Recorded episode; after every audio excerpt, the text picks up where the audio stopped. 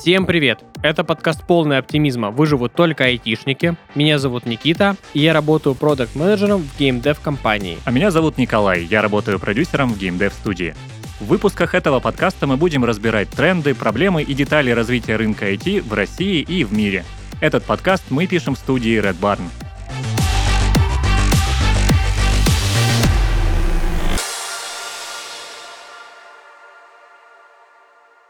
Сегодня в выпуске мы обсудим, так ли нужны разработки методологии Agile и Scrum, э, в целом вообще, что такое Agile Scrum и много еще всего интересного. Да, наконец-таки эта тема которой мы разбираемся, потому что мы работали проект-менеджерами как раз. Да, но на самом деле нет такого, что каждый проект-менеджер или каждый продукт знает наизусть э, методологии Agile, Scrum и Kanban. Э, и... Ну, то есть ты уже подстилаешь соломку, ну, молодец, да. Да. да.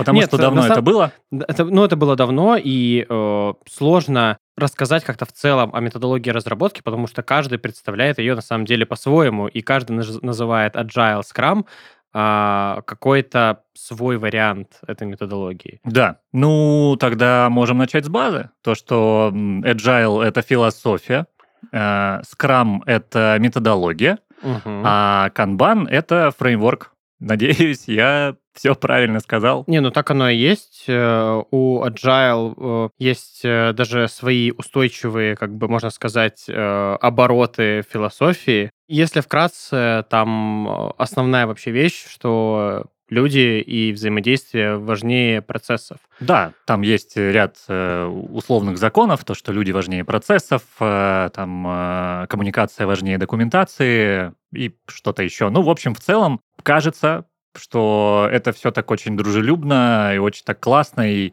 гораздо веселее, чем э, классические методологии типа водопада, всяких лин, Принц 2 и прочего, то, что было когда-то давно, до появления Agile. Оно и сейчас есть, на самом деле. Да, да, да. Но тогда, типа, другого ничего не было, и люди там дома строили по методологии по какой-то, и потом пытались ПО тоже разработать по этой методологии. И после чего в какой-то момент э, команда разработчиков взбунтовалась, вот, и, собственно, придумали вот этот манифест Agile, в котором прописали то, что они считают важным и как вообще должна работать э, разработка. Ну да, основное, можно сказать, преимущество Agile — это то, что а, это очень гибкая адаптивная э, методология, которая позволяет э, ну, менять направление разработки прямо на ходу и быстро тестировать какие-либо гипотезы. То есть, по сути, если раньше было так, ты построил какой-то, ну, нарисовал там, начертил план дома, и ты строишь, и, ну, не знаю, мир вокруг меняется, не знаю, какие-нибудь материалы строительные меняются, уже тенденции, дизайн меняется, а ты как бы уже в конце построил дом, и ты ничего уже не можешь сделать. А Agile немножечко меняет эту картину, делается какой-то основной продукт, вокруг которого уже навешиваются всякие модули, и э, эти модули разрабатываются быстро. Если все хорошо, они внедряются. Если нет, то тестируются какие-то новые гипотезы. Ну да, при этом э, на каком-то этапе разработки продукта в Agile вполне допустимо, что полностью все отменится, и продукт начнут разрабатывать заново, вообще другим.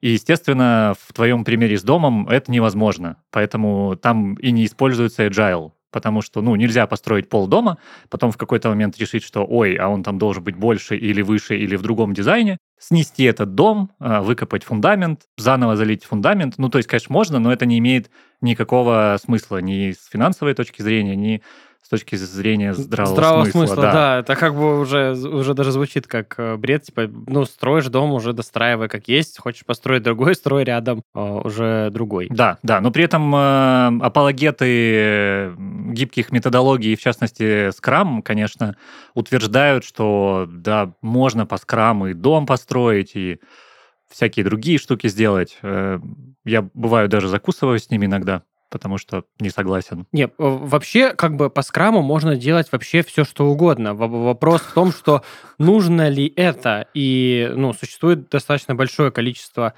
команд, компаний, которым это, в принципе, и не нужно делать. Ну да, и вопрос, что у тебя получится. Да, да, да, как бы, ну, можно скрам внедрить, я не знаю, в приготовление кофе. Ты можешь кофе по скраму приготовить, по сути, да, но это будет вообще полным бредом и а, абсолютно не нужно. И еще ты будешь всех вокруг раздражать тем, что ты будешь говорить, что типа, о, я тут по скраму делаю. Ну, ну да, ну еще если готовить кофе по скраму, то, по идее, там сначала ты э, сделаешь там на 300 миллилитров воды, ложку кофе, это попробуешь, опросишь э, всех, кто попробовал, потом вы решите, что, ну, наверное, недостаточно крепко, нужно как-то переделать. Ну, в общем, вместо того, чтобы угу. сразу сделать по рецепту вкусный кофе, ты будешь э, поить себя и людей бурдой какое-то время. Зато, может быть, э, что-то изобретешь, угу. что, кстати, тоже вероятно.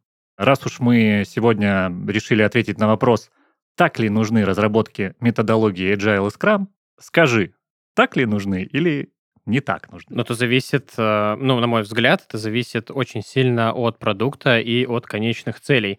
Если, допустим, у тебя есть какая-то, ну, определенная идея, которую тебе нужно сделать, не знаю, взять какой-то продукт и сделать его полную копию. Ну, я не знаю, нужно ли в этом случае использовать Scrum или нет, потому что у тебя результат достаточно предсказуемый. А если тебе нужно ну, сделать какую-то игру, э, не знаю, матч 3, э, батл рояль какой-нибудь ты делаешь, и у тебя очень высокая доля непредсказуемости в проекте, ну, конечно, там ну, нужно использовать Agile и Scrum, потому что у тебя первоначальная задумка может быть э, одной, а на выходе получится совсем другой результат, и как раз эта модель, она очень подходит для работы в неопределенности. Ну, вообще, да, я согласен.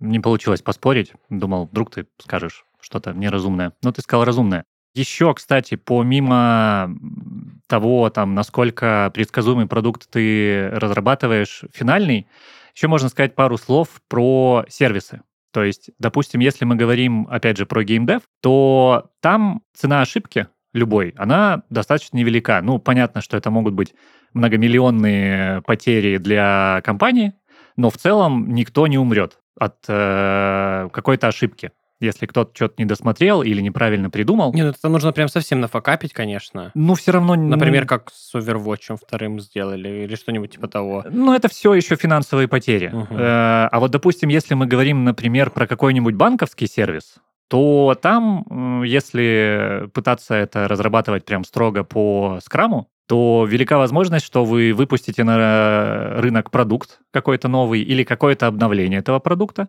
И из-за того, что это будет вот э, проверка гипотезы или MVP-шка, люди начнут этим пользоваться, посыпятся ошибки, и люди прям действительно понесут финансовые потери или там, возможно, утечка персональных данных и все такое прочее. Поэтому если в геймдеве э, вероятно и практически всегда есть смысл использовать как раз-таки Scrum, то в там, разработке, ну, в классическом IT и в разработке таких более серьезных продуктов лучше использовать другие методологии. В частности, например, многие, я знаю, используют Kanban, потому что он гораздо более устойчив к ошибке в силу того, что Kanban из себя представляет там условную трубу, по которой задачи летят э, слева направо, там угу. по исполнителям, там от разработки QA. Ну да, это, там визуально видно и понятно, где задача, что с ней происходило, да, да те, например, какая-то лежит в туду, какая-то в прогрессе, какая-то в тестировании, в ревью и так далее. То есть она двигается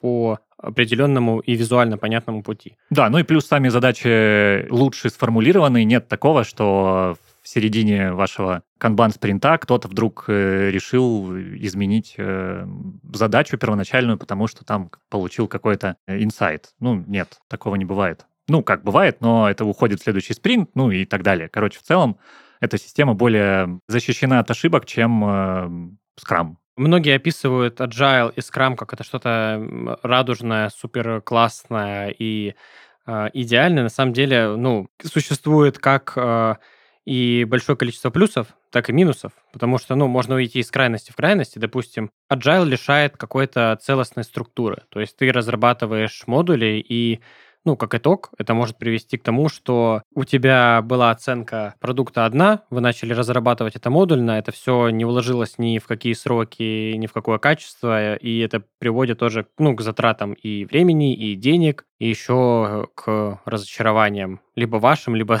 тех, для кого вы это делали. Ну да. А, у всего есть свои плюсы и минусы, и вопрос, как это использовать. Допустим, да, а, говорят, что, ну, так и есть, что agile а, вроде способствует улучшению коммуникации в команде, да, что не то, что тебя спустили задачу сверху, сказали, делай, вот ты должен делать так и никак иначе. И человек сидит, делает, да, там, ну, вы собираетесь на обсуждение, придумываете какие-то решения, очень такая тесная коммуникация, и это одна из основ этой методологии, когда вы все на одной волне понимаете, что вы и как делаете. Но, опять же, да, в таком э, радужном общении может возникнуть э, ситуация, когда у тебя общение становится слишком хаотичным, люди там ходят друг к другу, не говорят другим отделам и начинают разрабатывать совершенно свой продукт, и в итоге как бы вы в конце спринта собираетесь, и понимаете, что там было три команды, а угу. все сделали разное, потому что, ну, они общались просто бессвязно, хаотично, все со всеми, и что-то там нарешали, а ты об этом даже и не знал. Ну, как менеджер, я вот смотрю на эту ситуацию. Да, ты еще сказал, что кажется, что это вот такая радужная история, agile, все работают по кайфу, всем нравится. Но на самом деле там гораздо больше ограничений, чем в более классических методологиях, потому что, ну вот начнем, например, с того, что сам Agile манифест э, постулирует то, что э, у тебя команда профессионалов. И действительно, когда у тебя команда профессионалов, их можно свободно отпустить э, думать. Домой. Э, да, можно и домой, да. Э, придумывать что-то, делать потом это. Ты им ставишь э, свободную задачу, и так как у тебя команда профессионалов, которая прекрасно понимает в силу своей экспертизы, что нужно и когда это нужно, они уходят и это делают. Но если вдруг у тебя команда не профессионалов, или она даже, может быть, э, больше, чем наполовину не из профессионалов, то появляется проблема того, что, вероятнее всего, мнение профессионалов э, вот в этих всех обсуждениях, оно будет задавлено. И так как, э, по сути, разработка продукта не контролируется никем, кроме команды, то в итоге в конце спринта может получиться не совсем то, что ждал продукт оунер от команды. И поэтому это, опять же, мы приходим к потере бюджета, времени и жестким ограничениям в плане того, что если ты хочешь работать по чистому э, скраму, то, пожалуйста, убедись, что у тебя команда профессионалов, что очень жесткое ограничение. Ну, такого не бывает практически у тебя могут быть все профессионалы, но по-любому кто-то там, даже если он недавно попал в команду, то все равно для этой команды он э, еще не обладает достаточной ну, э, экспертизой, да, экспертизой да. самого проекта, да, да мы тут да, говорим да. именно о знании проекта, понимании цели этого проекта и пути его развития в целом. То есть да. человек может прийти, он быть э, супер крутым синьором, но если он не будет понимать, что делать, как бы, ну, извините, нужно угу. сначала объяснить, а потом уже ожидать от него какого-то результата. Да, да. Плюс, э, опять же, если говорить про рамки, да, то тот же Scrum четко э, провозглашает всего три роли в команде, которые возможны. Это, собственно, участник команды, продукт оунер и скрам-мастер. Угу. И все. И, то есть, если у тебя по ходу разработки проекта появляется необходимость в каких-то дополнительных задачах, то, ну, тебе, во-первых, нужно найти, на кого это повесить. Потом тебе нужно... А э, эта необходимость точно появится, да. потому что по-другому и не бывает. Да, то есть получается, что у тебя, ну, скорее всего, дополнительные какие-то функции чаще всего вешаются на команду. Потому что Master, он как бы, ну, ну не в курсе продукта, в принципе. То есть он больше такой, наверное, people manager в Scrum команде. То есть вот эти дополнительные роли вешаются на участников команды. Каждый раз, когда ты вешаешь новую роль, у вас изменяется capacity, э, и появляются дополнительные вводные, и это все сложно на самом деле. Ну, по крайней мере, опять же, в чистом скрам так происходит. Да, это везде в разработке. Ну да, но если ты работаешь по условно handmade методологии, то есть да, ты можешь там на основании, опять же, этих э, постулатов э, agile, да, ты там как-то придумаешь какую-то методологию. Ну, на самом деле, где бы я ни работал, действительно, это всегда был какой-то компромисс между там Scrum Kanban и чем-то более таким основательным, потому что все-таки... Ну все... и ватерфольчика немножечко. Да, да, да, да, потому что всем нужны сроки. И потому что, ну, там, э, проводить как по учебнику, там, стендапы каждый день, э, не знаю, если ты скрам-мастер, то не обращать внимания на продукт, ну, э, блин, это не работает. Ну, это тоже зависит от проекта, от команды. Допустим, если ты проводишь ежедневные стендапы на два часа, но как бы, да, чего ты еще ждешь? Если у тебя, да, да, два часа идет утреннее собрание с чеком задач, ну, как бы у тебя на, на все остальное не останется ни сил, ни времени. А если ты действительно как прописано в постулате 15-минутный стендап, то, может быть, даже это и полезно будет. Безусловно. Ну, главное, чтобы это не было излишне. Но, да, кстати, да, да, да. двухчасовые стендапы, это у команды будут сильные ноги зато. Да, сильные ноги и языки, и уже будет слабая воля к работе. Я бы сказал, что это, наверное, какой-то а, один из механизмов, а, как отбить у команды желание работать по скраму, это проводить вот эти вот долгие, бессмысленные митинги, где вы пытаетесь обсудить все на свете, в итоге оно ничего не укладывается в голове, вы потратили кучу времени, и желание работать уже не остается после таких митингов. Ну, да. Так что, да, если уже использовать скрам, нужно использовать его правильно и ну, брать за основу такие вот базовые вещи, не проводить долго собрания, а быстро пробежаться по статусам, все, типа вы на одной волне, дальше пошли работать. Ну, опять же, это зависит от команды. Тоже частая ошибка, которую я видел, это когда какие-то жесткие правила пытаются натянуть на команду. То есть, например, у вас разработка такого продукта, где, ну, реально каждый день дейлики не нужны. Их можно, например, проводить там три раза в неделю. Но так как э, в методологии прописано, что у тебя делики должны быть каждый день, менеджер будет их проводить каждый день. И это тоже все убивает команду, потому что вместо того, чтобы работать, даже пускай эти 15 минут, они вынуждены просто... Ну, или спать.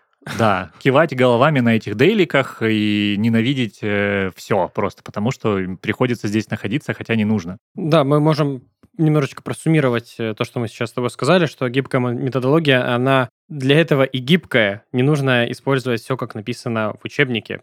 Как бы это нужно подстраивать все динамически в зависимости от потребностей команды. И если вот видно, что команда не принимает какие-то изменения, значит, скорее всего, это и не нужно делать насильственно. Согласен. Золотые слова. Ну да. Ну или еще, конечно, бывает, если ты приходишь в сплоченную команду новым э, там, менеджером, бывает так, что команда просто сопротивляется любым изменениям. Ну, это вообще природа людей, э, они привыкли, и ну, никто не хочет менять. Ну, да что-то уже устоявшееся. Ну и в этом и заключается искусство проект менеджера в том, чтобы настроить процессы и настроить э, к себе команду, чтобы вам было классно. Да.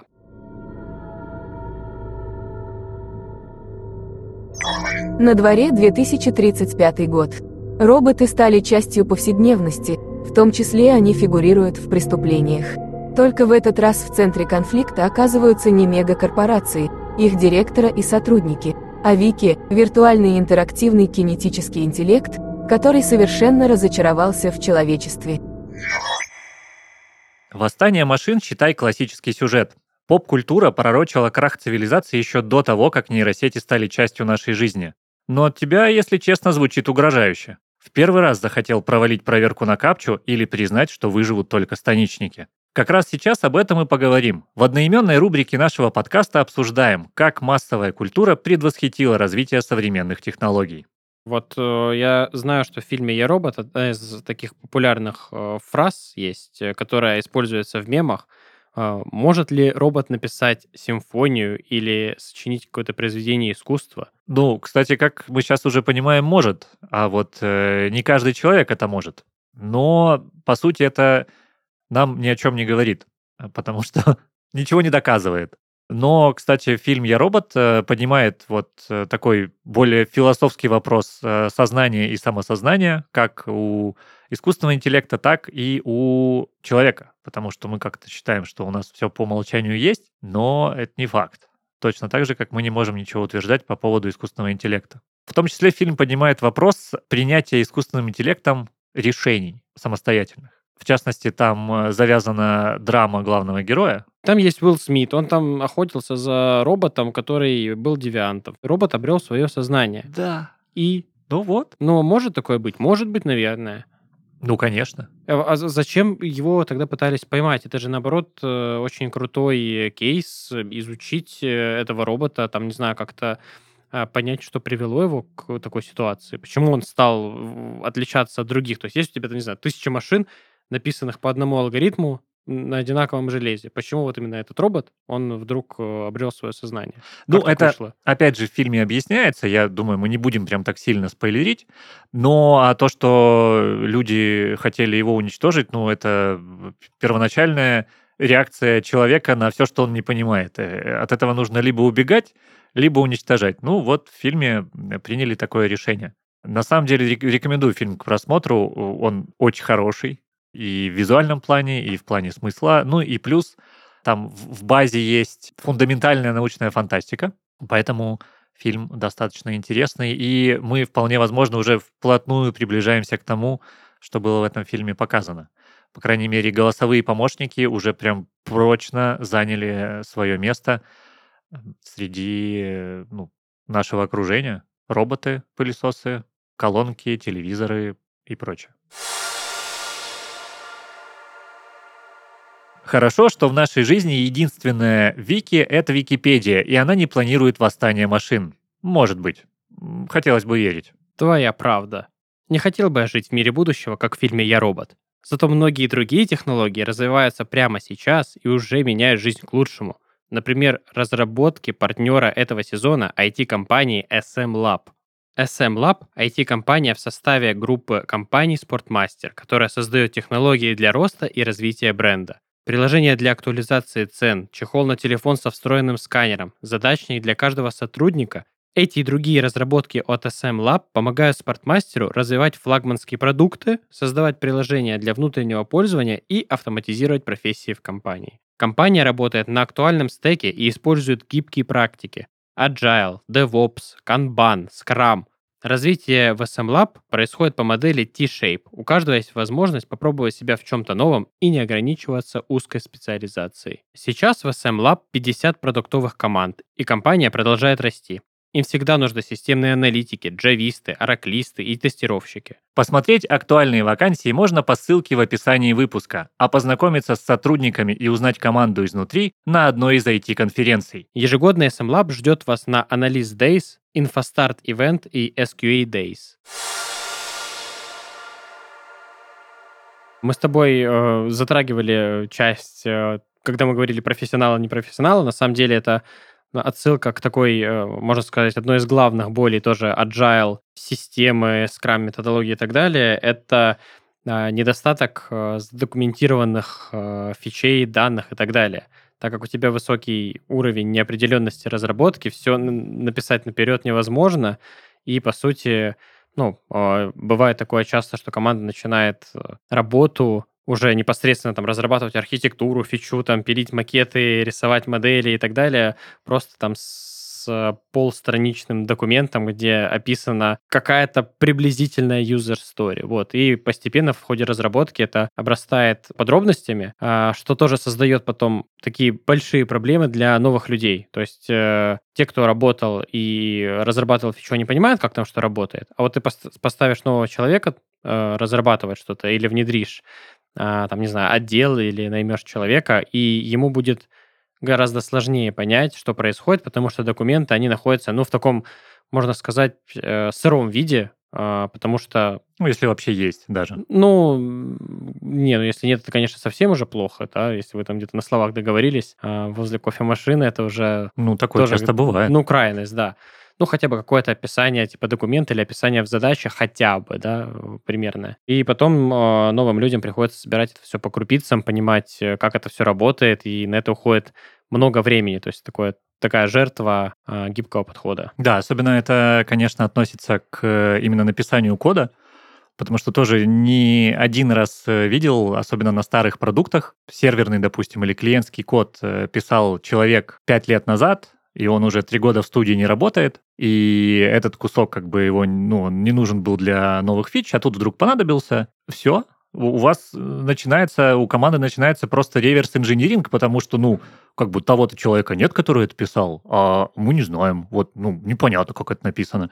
И начинается суета, там что-то пытаются найти этого человека, кто-то параллельно, вот я же говорю, занимается реверс-инжинирингом, угу. и это прям большая беда. И в итоге все выходит в то, что, ребята, сколько это займет времени? А мы не знаем, нам там нужно изучить этот код, сколько вам нужно времени изучить этот код, мы не знаем, у нас нет времени, у нас еще 50 фич, и да. как бы часто на этом э, даже какие-то очень светлые идеи могут завернуться просто из-за того, что люди впадают в рекурсию, нехватка времени, слишком гибкая методология, они там начинают думать, как это сделать, когда найти время изучить, на это нет времени, давайте делать так, и в итоге это все забывается. Да, потом приходит продукт оунер и почему-то все очень быстро решается. Ну, просто с э, переработками. Чудеса. Да, да. Ну, это одна из, ну, мне кажется, таких главных ролей продукт оунер потому что это человек, который говорит э, команде, что нужно делать и в каком приоритете. То есть, а, допустим, реализовать какой-то модуль для команды кажется это сложной и ненужной задачей, а продукт оунер может совершенно другие планы на это иметь и иметь понимание, для чего конкретно это нужно. Вот. И ну, в таких случаях человек приходит, говорит, ребята, нам это надо. Ну, возможно, даже с переработками, но это делается и находится решение, время, ресурсы и так далее. Да, это чаще всего бывает, конечно, если у вас команда профессионалов.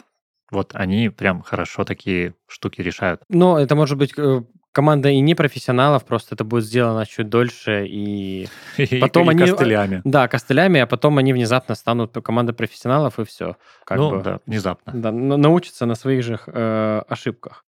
Также э, Agile — при своем а, подходе может иметь а, неявный какой-то фокус э, и неявные цели. То есть при разработке команды нет, может не быть понимания, что вообще должно появиться в итоге, что мы делаем, какие приоритеты.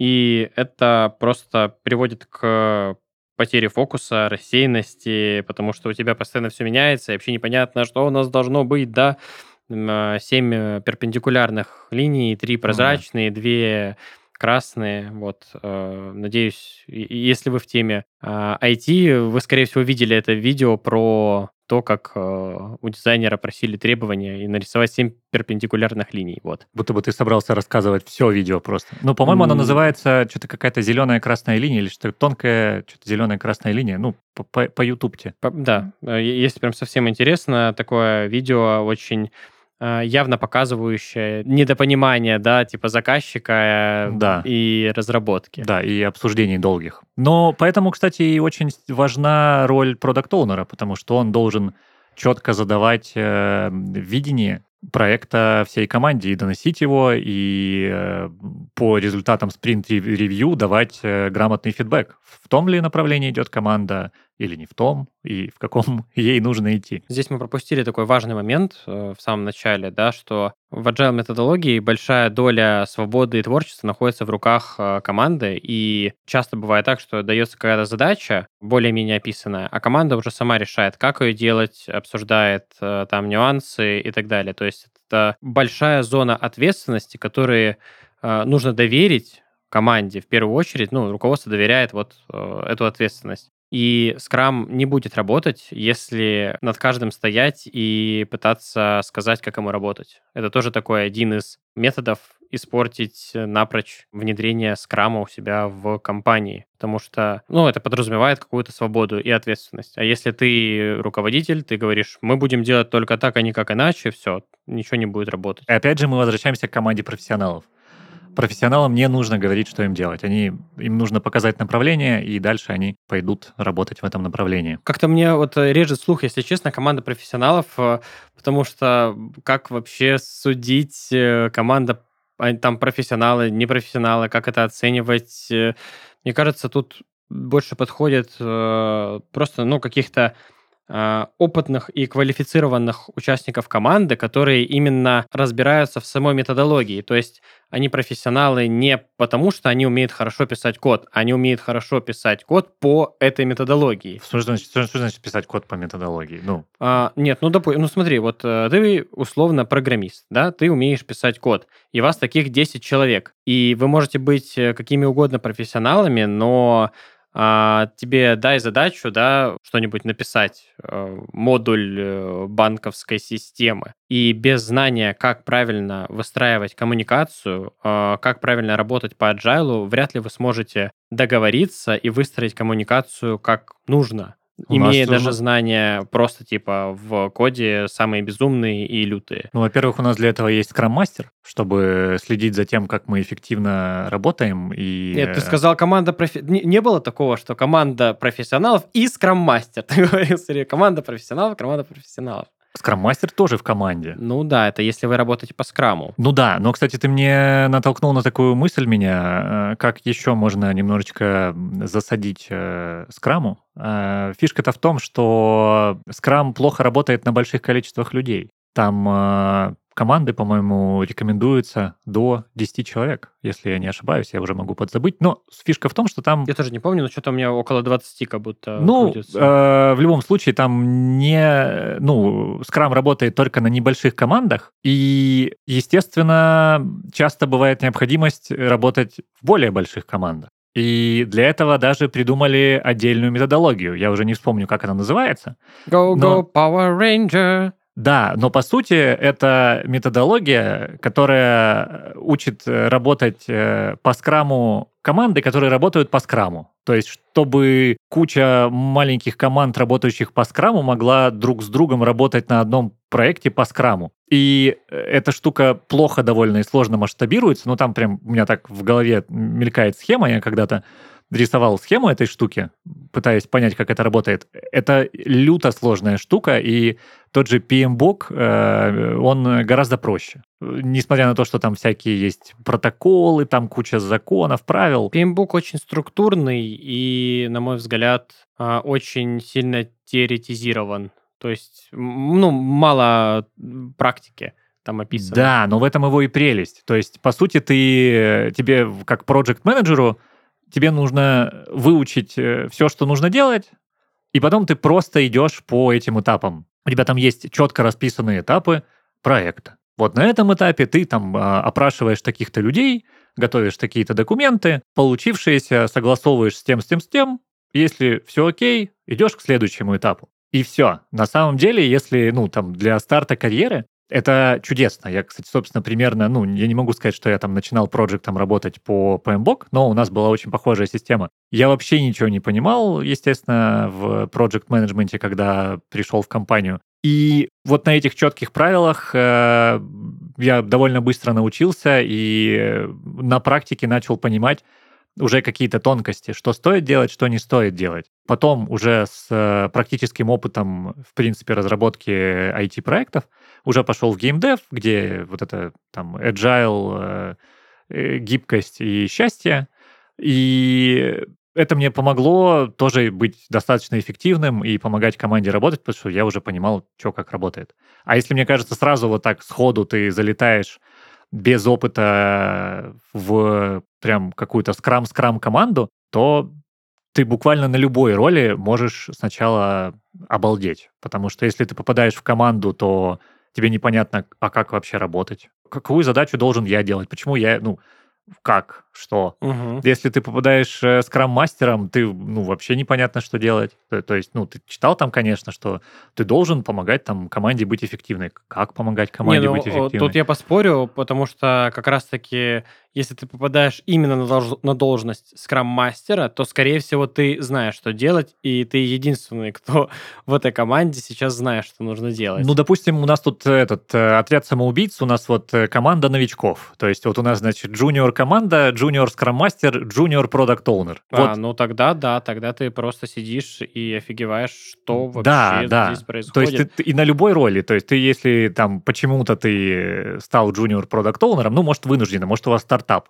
и ты там берешь на себя роль продакт-оунера, да, ну, тоже непонятно, ну, ты можешь сказать, что, что нам надо делать, но надо же еще по ходу направлять и понимать, что команда четко отстрелила то, что ты сказал, Цели, да. а да. это все только с опытом приходит. Ты знаешь, мне кажется, мы так как-то немножечко в негативном ключе скорее отзываемся о, особенно о скраме.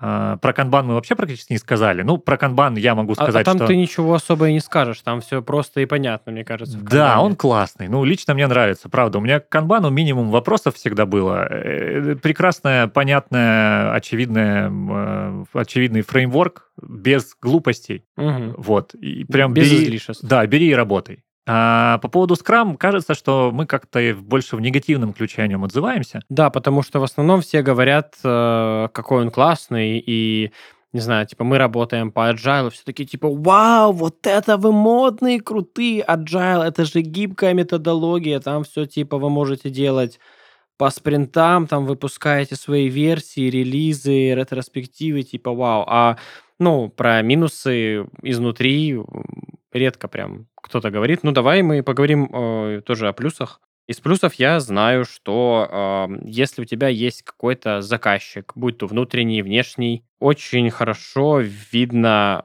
этапы э, развития проекта. То есть изменения проходят быстро, продукт реализуется быстро, и какие-то уже нововведения можно пощупать тоже достаточно быстро, там, в течение одного-двух спринтов. И также заказчику становится ясно, вообще жизнеспособна эта гипотеза или нет. То есть э, быстро прилетает обратная связь. Ну, можно выявить быстрее потребности продукта и клиента из-за этого. Да, тут, кстати, наверное, вдруг кто-то не знает, что такое MVP. Может быть, мы чуть-чуть расскажем, что такое MVP. Вообще, если говорить на английском, это аббревиатура, это Minimal Valuable Product.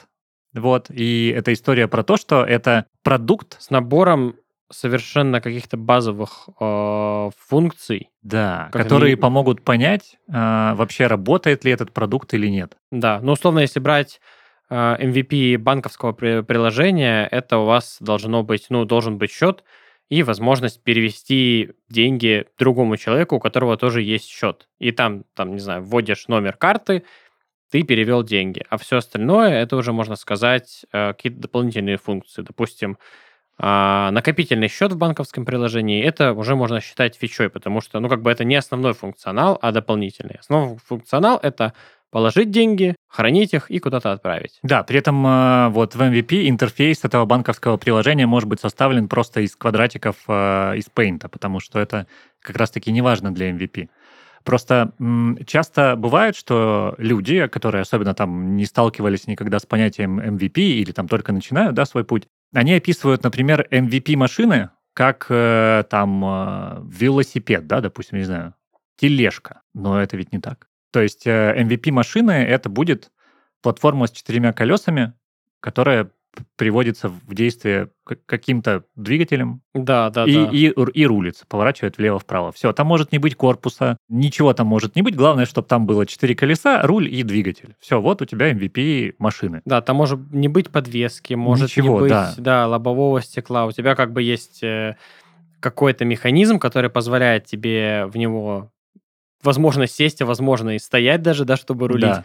и добраться там из одной точки в другую. Вот. Она просто едет, крутятся колеса, заливаешь бензин, что-то там происходит, магия, она едет. Ну и даже возможно, что это не машинный двигатель, а взятый из какой-нибудь э, газонокосилки для, опять же, проверки гипотезы. Да, а, ты взял колеса от, э, не знаю, четыре колеса от самоката, раму от чего-нибудь другого, двигатель от газонокосилки, поставил это все, проверил, работает. Дальше уже как бы навешиваешь что-то рабочее. Да, вот э, недавно видел хороший пример MVP, один известный э, автоблогер российский.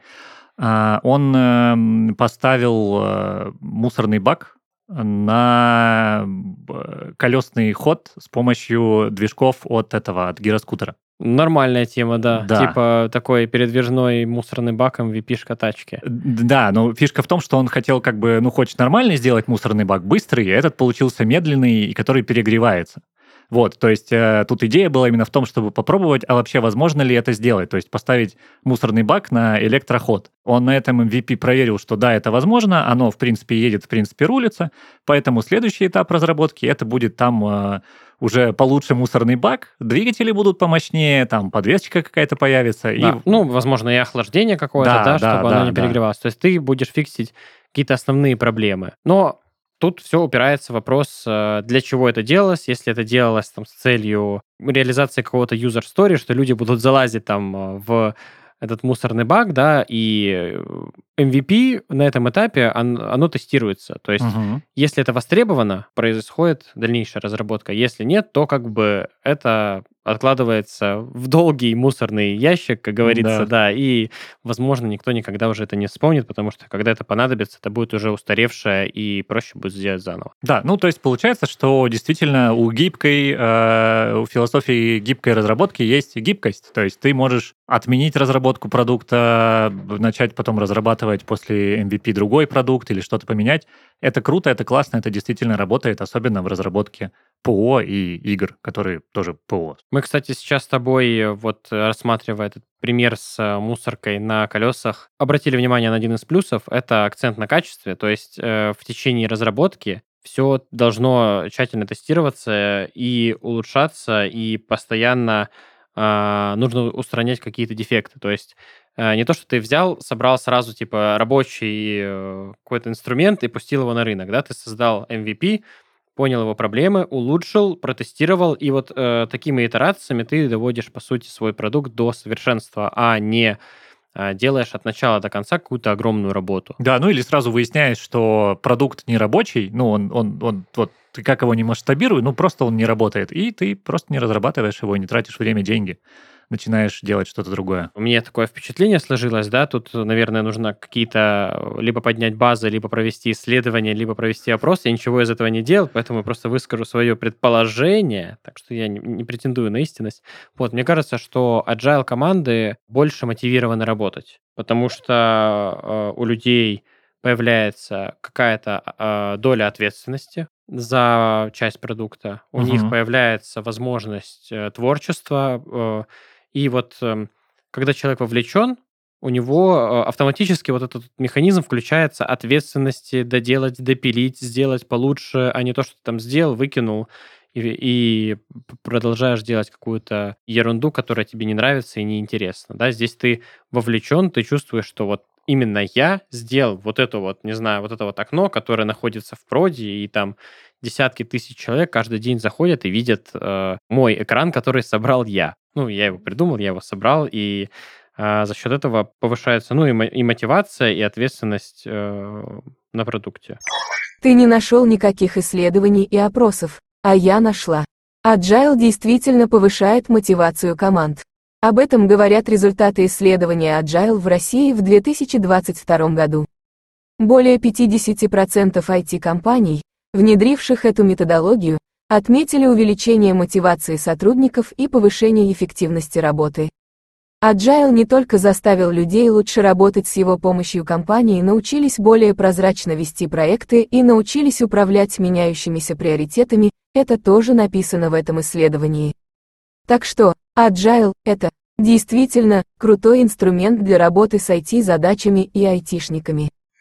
Тут согласен, иногда бывает проблема с тем, ну, у скрам-команд, что э, когда директивно им говоришь, что делать, если команда долго работает вот в таком э, скрам-формате, она может не совсем принимать э, некие директивные распоряжения, потому что как это, что просто мы возьмем и сделаем, как ты сказал? Ты продукт оунер я имею в виду. Вот, и начинается сопротивление. Ну, это роль, э, я не знаю, руководителя, продукт-оунера, скрам-мастера.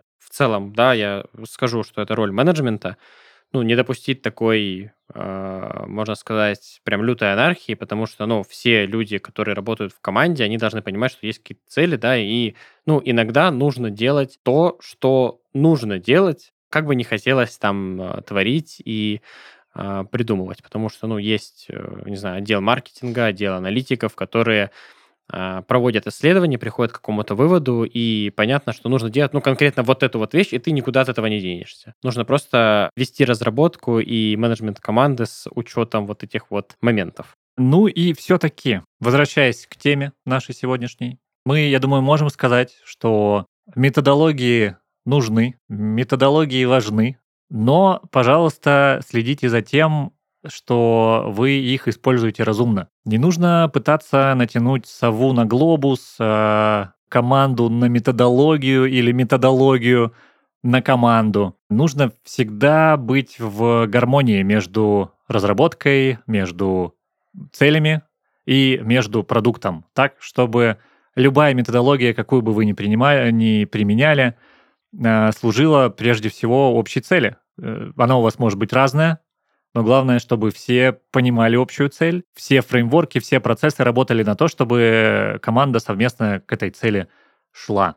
Так что, да, не будет сегодня ультимативного ответа, э, нужны ли э, методологии или не нужны. Они, ну как, ультимативный ответ нужны, но разные в зависимости от целей. Да, и нужно смотреть, э, как команда или руководство, да, в зависимости от того, кто на каком этапе внедряет методологию, нужно понимать, как принимаются те или иные изменения, да, они способствуют улучшению а, продукта и работы, либо наоборот это все затягивает и делает только хуже. И вот в этом и проявляется гибкость. Пробовать, э, где-то ошибаться, где-то не ошибаться и достигать ну, самых оптимальных показателей. И ну, самое главное, наверное, помнить, да, что внедряя какую-то методологию, любую, нужно а, помнить и там и о светлых, и о темных сторонах, да, что если ты решил внедрить гибкую методологию, то будь готов э, к тому, что у команды будет определенная зона ответственности. И нужно вот эти вот ежовые рукавички отпустить и позволить людям творить. Если ты не готов, как руководитель, да, э, вручить э, вожжи своей команде, то нужно тогда придумывать что-то более жесткое и директивное, да, какой-нибудь какой тот же там Waterfall, где ну, по очереди выполняются какие-то задачи. Я тут, кстати, что сейчас подумал mm, напоследок, ну что. Сколько бы я не видел новостей про внедрение нейронок э, в какие-либо профессии, никто пока не додумался как-то пытаться заменить э, скрам-мастеров или проект-менеджеров э, нейронкой, потому что там очень много нужно работать с людьми, и ну, пока они нейронки такого не могут. И получается, менеджеры могут спать спокойно. Ну да, с одной стороны, вроде как бы роль менеджера все автоматизировать и сделать так, чтобы э, ну, менеджер по минимуму участвовал в каких-то процессах, обсуждениях и так далее. Да, но, руками, да. Да, но при этом как бы эту всю автоматизацию нужно придумать. И да. это как раз-таки такая творческая нотка любого менеджера, и нейросетка не сможет это заменить. Конечно, еще нужно иметь чуйку на что-то сомнительное. Это когда у тебя вот э, там приходит задача или когда ты продумываешь фичу, угу. и вот появляется чуйка чего-то сомнительного. Ты не можешь это объяснить как-то, но чувствуешь, что что-то... Чувствуешь сомнительно, да. но окей. Примерно так, да. И пока что лучше человека с такими вещами никто не справляется. Ну, э, я тебе вообще в целом скажу, что я старался как-то по работе использовать нейросеть э, для каких-то задач. И, и теперь у тебя нет работы, да? Нет, работа, работа у меня есть, слава богу. А, но я понял такую истину, что нейросеть хороша, чтобы что-то уже готовое, то, что ты придумал, просто структурировать и как-то красиво оформить но что-то новое придумать за тебя она не может. То есть ты, тебе нужно что-то сделать, ты это придумал, как сделать, приходишь к нейросети, говоришь, слушай, вот у меня, мне нужно сделать вот это, вот это, вот это, вот так, вот так. Пишешь э, ей запрос, она уже тебе, ну, как бы там, структурирует, пишет, визуализирует, э, делает изображение и так далее. В этом плане, да, это ускоряет работу, но что-то новое, концептуально придумать, какую-то разработать, не знаю, инновацию, да, как вот э, в Agile, кстати, часто мы немножечко опустили это, но гибкая методология, она позволяет э, придумывать какие-то инновации, потому что вы постоянно какие-то решения ищете, какие-то используете новые технологии. Да, иногда даже случайно придумывается инновация, вы не, не, не специально думали ее придумать. Да, да, да, это тоже такой, можно сказать, побочный эффект э, Agile, что может родиться что-то прям невероятное и абсолютно случайно. Ну что ж, на этой э, жизнеутверждающей ноте я думаю, что можем сегодня прощаться. Да, спасибо, что были с нами, послушали про методологии. Надеемся, что стало немножечко понятнее, как э, и в каких случаях можно использовать какие методологии. Да, и теперь вы будете больше любить своих э, проект-менеджеров и скрам-мастеров. Да, проект-менеджеры, они неплохие, они просто преследуют э, цели бизнеса и стараются еще угодить команде, так что не обижайте своих проектов и продуктов. А, они, не, они неплохие, они просто преследуют. Все. Они просто преследуют вас и заставляют делать задачи быстрее и спрашивают, ну что там, как дела, уже сделал? Да. Ты уже сделал? А завтра да. сделаешь? Да, ладно. Всем спасибо, всем пока, до новых встреч.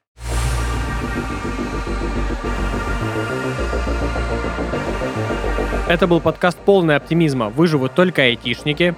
Подписывайтесь на нас на всех платформах, комментируйте и делитесь с друзьями. С вами были Никита и Николай. Всем пока. Всем пока. Люди.